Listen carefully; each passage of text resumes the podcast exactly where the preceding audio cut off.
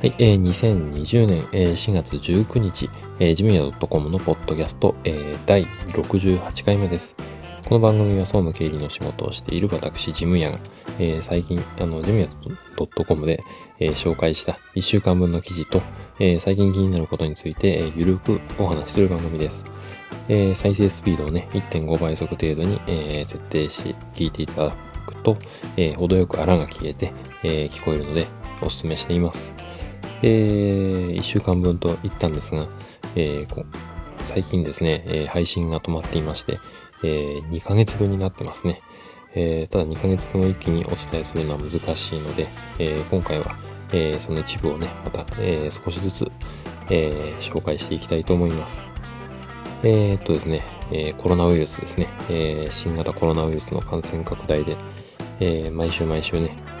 えー、状況が悪化してる、あのね、えー、状態です。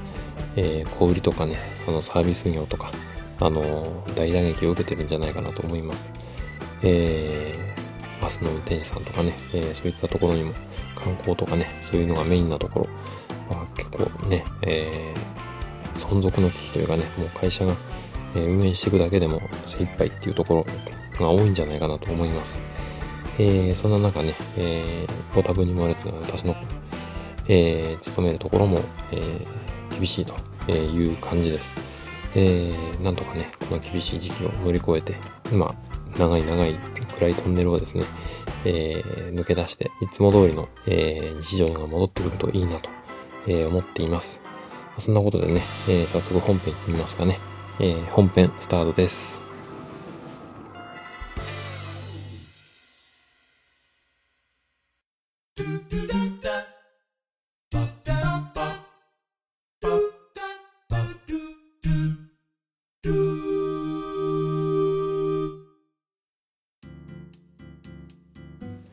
本編一つ目の記事の紹介ですね。えー、固定残業代はブラック企業の第一歩という、えー、記事です。えー、まあね、あの、最近増えてますね。えー、残業代がね、役職手当の中に含まれてますよっていう、えー、ものですね。えー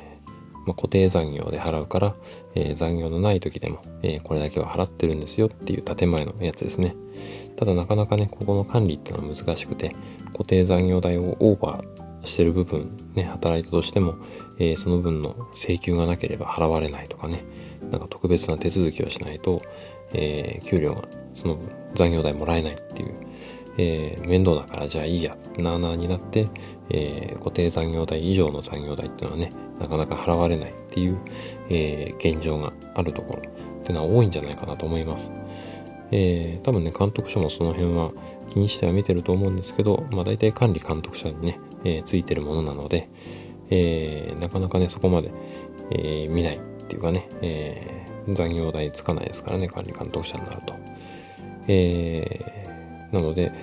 えまあ、実際は本人の自己申告とかね、え、そういうところに任されているものです。ちょっとグレーな部分ですね。で、えー、と、まあ、今話した通り、よくあるのがその役職手当の中に、えー、20時間の残業分、時間外手当を含みますというもの。あと、営業とかね、営業手当の中に、えー、固定残業代が含まれているケースがあります。で、えー、これね、人事の方でね、あの、まあ、大体の方知ってるかと思うんですが、えー、一度ね、えーまあ、求人欄でね、えー、支給総額30万円うち、えー、〇〇時間の固定残業代を含むなんてのがあの最近のトレンドですね。えー、で、こういう書き方するとね、なんかちょっとブラックな感じがするな、ちょっとグレーかなっていう感じがしますね。えー、なので、うん、この書き方ね、あんまりしない方がいいんじゃないかなって最近思います。えー、これはね、もう企業の方針というかね、え、まあそういうふうに、えー、給料の枠組みができてるんでしょうがないんですけどね。ただうんこのやり方を続けていると人がつまらないんじゃないかなっていう感じがします。ちょっとそれを見ただけでねえっ？て思って、えー、じゃあどれだけ働かされるんだろうっていうふうにうん勘ぐってしまう人が身構えてしまう人がね多くなってしまうと思うのでまずあの求人の段階で、えー、その条件を見ただけでも、え、を取り下げてしまうっていう、えー、方がね多くなってしまうんじゃないかなと思います。なので、えー、まあ、トレンドとは言ってもね、えなんとかねその辺のところは、うん、社内の体制ももう一回見直して残業代はきちんと払いますよっていうことでね、えやっていった方が、うん、お互いねいいんじゃないかなと思います。あの長期的に見てね、えー、給料がね、一時的な給料の支払いが、まあ、あの、平準化されたり、えー、まあ、抑えられるっていうところでね、えー、いいと思っている会社もあるかと思うんですが、えー、そういった面じゃなくてね、あの、ちゃんと残業したら残業代払う、残業代しない、残業しなければ残業代払わないっていうね、え、明確なルールで、え、運用していった方が、うん、これからはね、えー、人も集まって、まあ、人手もね、足りなくなってくるんで、えー、いいんじゃないかなと、えー、思います。というところでね、短期的な視野で見るんじゃなくて、長期的な視野で、えー、こういったね、えー、含み残業ですかね、えー、考えてほしいなと、え、思います。というところで、え、固定残業代はブラック企業の第一歩という記事の紹介でした。はい、本編2つ目の記事の紹介ですね。えー、ワードプレスサイトで、えー、403エラーですね、えー、ホービル、えー、エラーが表示された時の対処法という記事の紹介です。えー、っとですね、まあ、あの、ワードプレスでね、あのいろんなところをこういじってるうちに、えー、ページが表示されなくなってしまった。自分のサイトがね、え、表示されなされなくなってしまって、で、えー、403エラーっていうのがね、え、出てしまった。え、場合の、え、対処法ですね、え、を書いています。うん、まあ、もしね、あのワ、ードプレスとかね、あの、ホームページとか、サイト作り作りとかね、そういうことをしてない方はちょっと関係のない話なんで退屈かもしれないですけどね、えー、まあ、退屈だったら飛ばしていただいて、えー、まあ、5分程度話しますんでね、えー、まあ、あの聞いていただいても聞いていただかなくてもどちらでもいいような話なんですが、えー、まあ、あの、参考までにということでね、えー、知っておいてほしい、えー、重要なことでもありますのでね、えまあ、ちょっとお付き合いください。えー、ワードプレスでね、サイトを自分で、まあ、特に私みたいな素人がね、いじってると、あのどう突然サイトが表示されなくなってしまうっていうことがあります。えー、大体ね、あの設定を変な風にいじってしまって、で、えー、表示されなくなるっていうのが多いんですが、これもそうですね。えー、っと、私はあの、ドット HT アクセスっていうんですかね、えー、そのファイル、えー、なんていうのかな、サイトの基本的なもう大元の情報みたいな、えー、ものを書いてある、えー、ファイルがあるんですけど、そこのファイルをですね、えー、自分でちょっと変えてしまって、で、えー、それが原因でね、え、サイトが表示されなくなってしまったっていうことですね。で、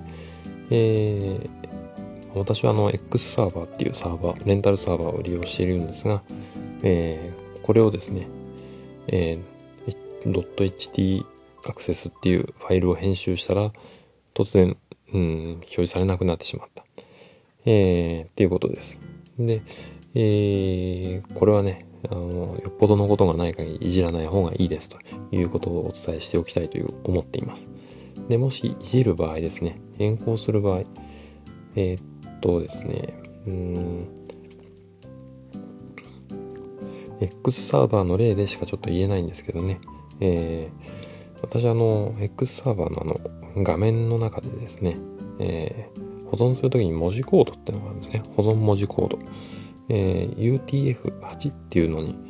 えー、選んで、えー、保存を押していました。そうするとですね、えー、これあの、保存コードが違うと、えー、正しく認識されないため、えー、本当はね、えー、EUCJP っていう、えー、もので、えー、保存するといいらしいんですけど、それがあの UTF-8 っていう、えー、形で、えー、まあ、更新され、上書きされてしまったので、えー、これでもうダメと。編集画面の見た目は全然変わらないんですけどね、えー、サーバーの中の認識が変わってしまう。ということで、えー、まあ単純なことなんですけど、一箇所ね、えー、何かの弾みでいじってしまったのが、ちょっと自分の記憶にもないんですけどね、えー、まあ、気をつけましょうということです。なので、.ht アクセスっていうファイルをいじるときには、この文字コードですね、保存文字コード、えー、これを気をつけましょうということです。で、えー、まあ、そうですね。それぐらいにしておいた方がいいですね。ちょっとマニアックなことになるので。えー、まずはいじらない。.ht アクセスっていうファイルはいじらない。で、よっぽどいじる理由があるときは、えー、保存する文字コードに気をつけましょうと、え、いうことです。えー、私はこの403エラーが出たおかげでね、あの、サイトが、のアクセス数がね、ガクンと落ちましたので、えー、これね、403エラーが出ると、うんと、保存し、えー、表示しちゃいけないというね、えー、認識になるようですね。あの、なんていうのかな。えー、サイト上、インターネット上ではこの、えー、禁止された、アクセスが禁止された、えー、ページですよっていう認識になるようです。それで多分ガクンと順位が落ちたと思うんですが、表示順位とかね、アクセス数とか。うん。なので、えー、この辺はあの気をつけましょうということです。えーまあ、体験談なのでね、あの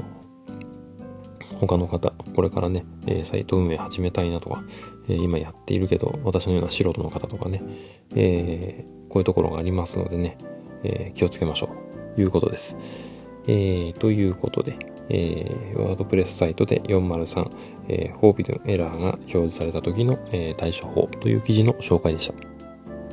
はい、えー、本編3つ目の記事の紹介です。えー、これからは全て総裁だと言われた時の、えー、落ち着いて考えたい、えー、総裁のメリットとね、デメリットというお話です。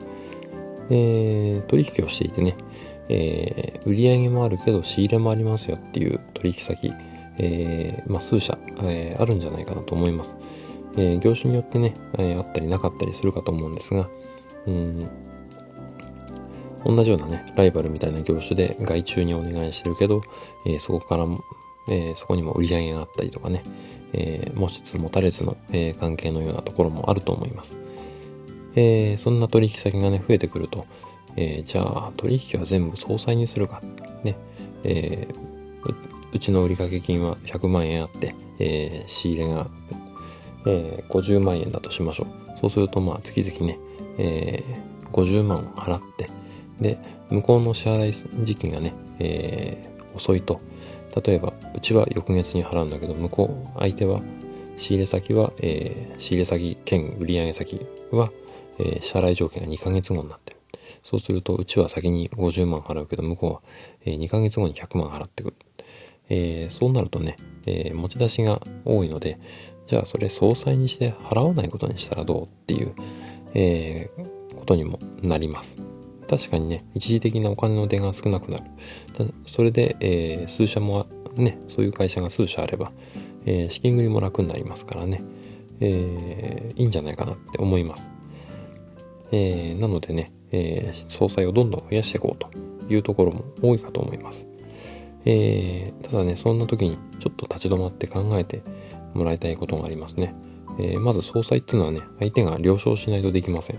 なので、えー、お互いにね、えー、相殺できる金額があれば、相殺していいですかっていうのを確認してから進めるということが必要。まずね、そのこの同意ですね。同意が必要。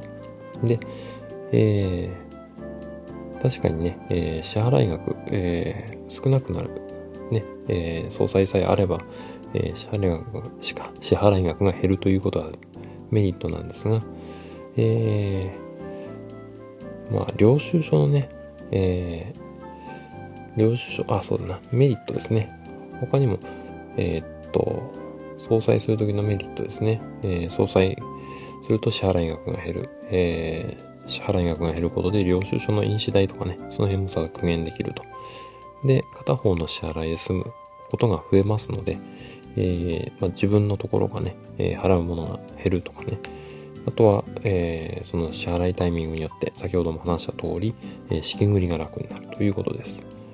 え、ただですね、この辺、デメリットってのもあるので、この辺も気をつけてもらいたいんですね。えーと、お互いに総裁の領収書を発行する手間がかかるということですね。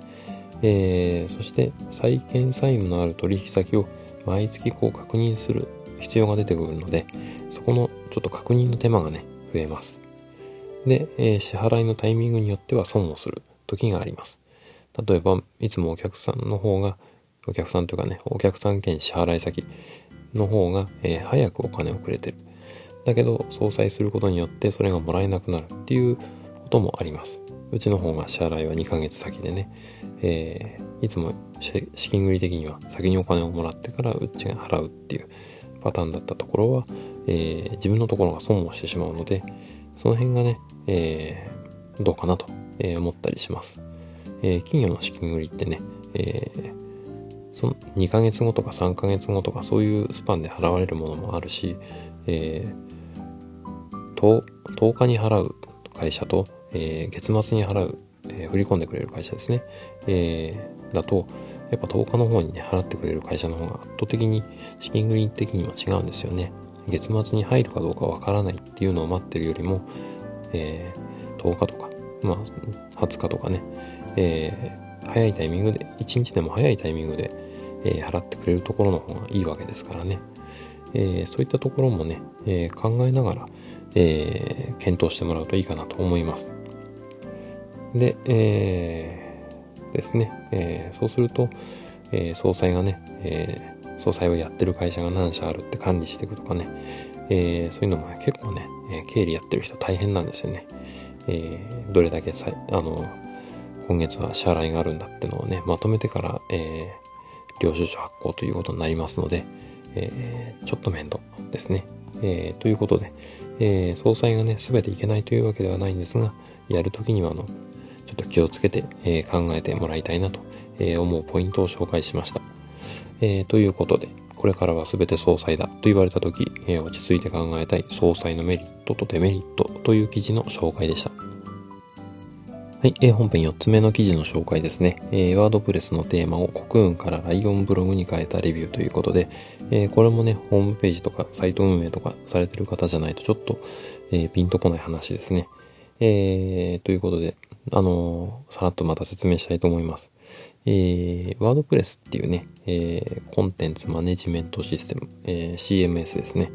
えー、で、え、サイトを簡単に作ることができます。で、え、そこのね、中にテーマっていうものがあって、まあ、こういうフォーマットで表示させますよっていう、え、ものがあります。で、え、今ね、人気なのが国運っていうのです。え、無料で、えー、機能が、えー、たくさんついているということです。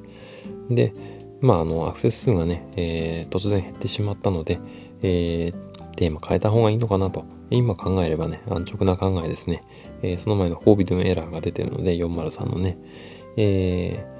ー、それのせいだと思うんですが、えー、確かにね、えー、突然アクセス数が減ってしまったので、えー、テーマを変えてみようということです。え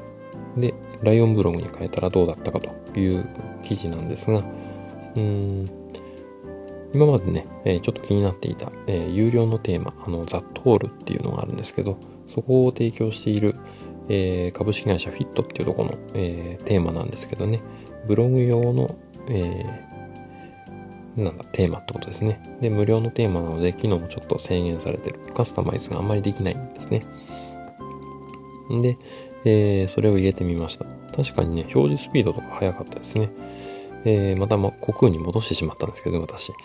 えー、で、えー、確かにね、え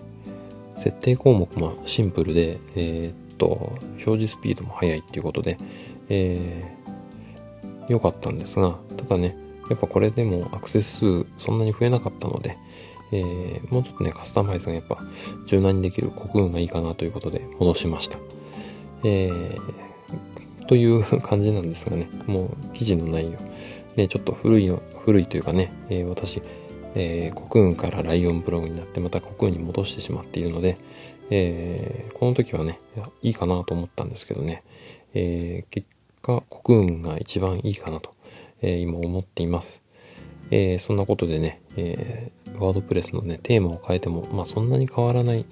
かもしれないですね。えー、表示順位が上がるとかね、アクセス数が増えるとかっていうことじゃなくて、やっぱあの、1回のエラーとかね、そういうのが結構、えー、後々に大きく響いてくるので、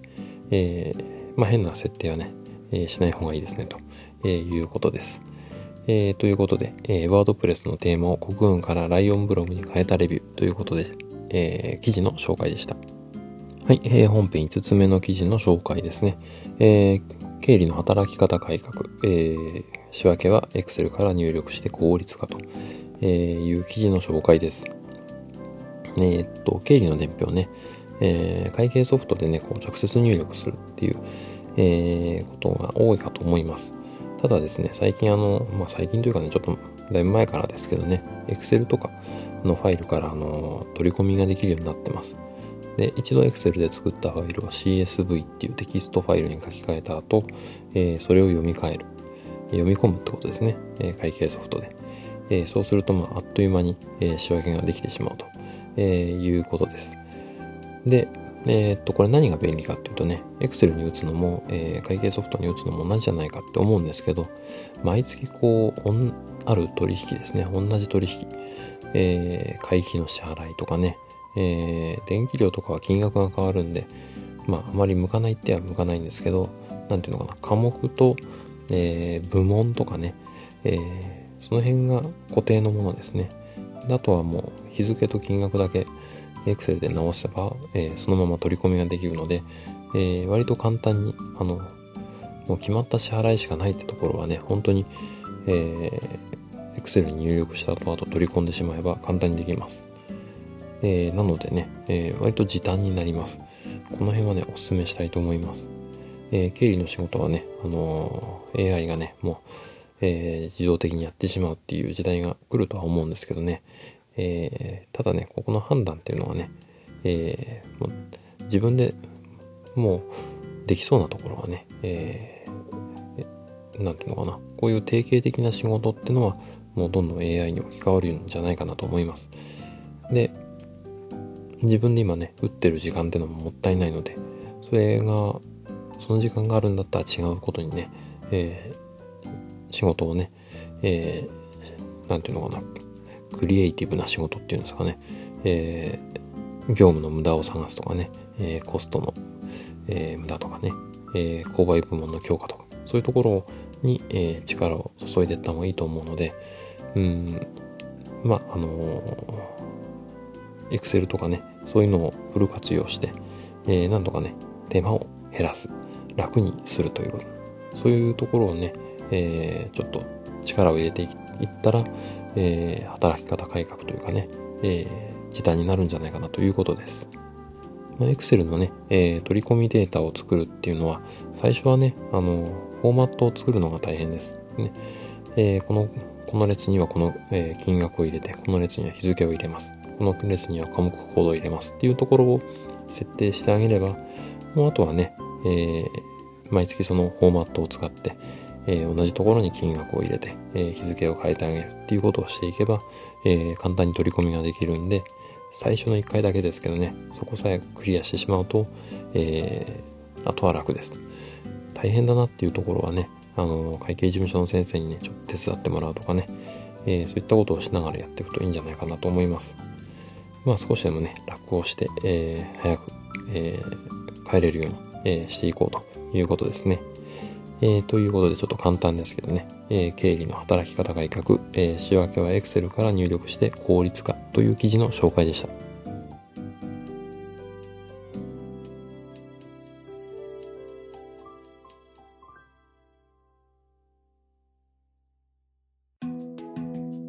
はい、えー、本編に続いて、えー、おすすめのコーナーですね。えー、今週はですね、えー、Zoom ですね。今話題の、え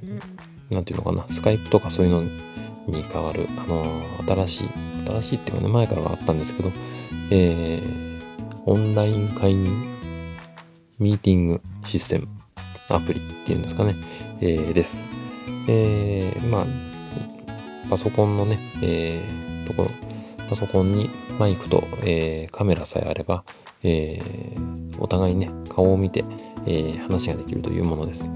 えー、スカイプとかね、結構、えー、動作がね、不安定だったり、えー、したことがあったので、えー、私、あの、ズームをね、以前使っていたことがあります。えー、ズームはね、割と、えー、安定して、えー、つながる感じでした。ただ、ただこの、えー、っと、この手のソフトっていうかね、えー、は、パソコンのね、スペックが結構重要になってくるので、ちょっと古いパソコンだったりね、えー、スペックが低いパソコンだったりすると、えー、なんていうのかな、会話が途切れ途切れになったりとか、えー、絵がね、えー、コマ送りみたいな感じで、えー、ブツブツブツっていう風に切れてね、カクカク動くとかね、えー、そんな感じになります。えー、なのでね、えー、パソコンのスペック結構大事なので、えー、気をつけてもらいたいなと思います。で、えー、その中でもね、ズームをおすすめする理由は、えー、短い会員、40分までならね、無料で使えるので、まあ簡単なね、えー、打ち合わせぐらいだったら、ズームの無料バージョンでいいと思います。で、えー、っと、有料バージョンね、え、契約すると、月々2000円くらいだったかな。えー、で、えー、契約するとですね、うん、まあ会議のその時間ね、えー、40分っていう上限がなくなりますので、えー、そこがいいとこですね。え、で、え、話してる人のね、え顔が、え大きく出せるモードとかね、えそういうのがあったりして、えいいです。で、スマホからもね、参加ができます。えー、Zoom ってどういうふうに、えやるかっていうとですね、え会議室を、オンラインで会議室を、え利用するっていうイメージです。なので、えー、会議を、え、始めるよっていう設定をする人は会議室のアドレスを取りに行く。でそのアドレスを、えー、他の人にも通知してあげるとその、え URL をクリックすればその会議室に入って、え会議ができると、えそこでビデオ会議ができるということですね、え割と簡単にできますなのでスマホでも、えカメラもマイクもあるのでスマホの場合は、えまあ、机に立てかけて、えー、話に参加できると、えいうことですね。えー、外出先でもね、え参加ができるので結構便利ですね。えー、まあ、途中参加もね、え可能なので、えそういったところもメリットの一つだと思います。えそんなことでね、今、あの、リモートワーク、ね、えテレワーク、え盛んにね、こうコロナの影響で、えー、言われてますがね、なかなか浸透しないですね。で、えー、始めてみたらやっぱズームが割といいというところで最近セキュリティの問題がねいろいろ言われてますがただ、えー、他のアプリよりも私は今ズームがあの一番安定してるんじゃないかなと思いますんでね、えー、もしやってみようって方はねズームの無料からちょっと試してみたらどうかと思います、えー、無料だと40分しかできないよっていうところはねちょっと念頭に置いて、えやってみてください。割とね、えいいです。ということで、えオンラインのね、えー、ミーティング、えー、アプリ、システムですかね、えー、Zoom の紹介でした。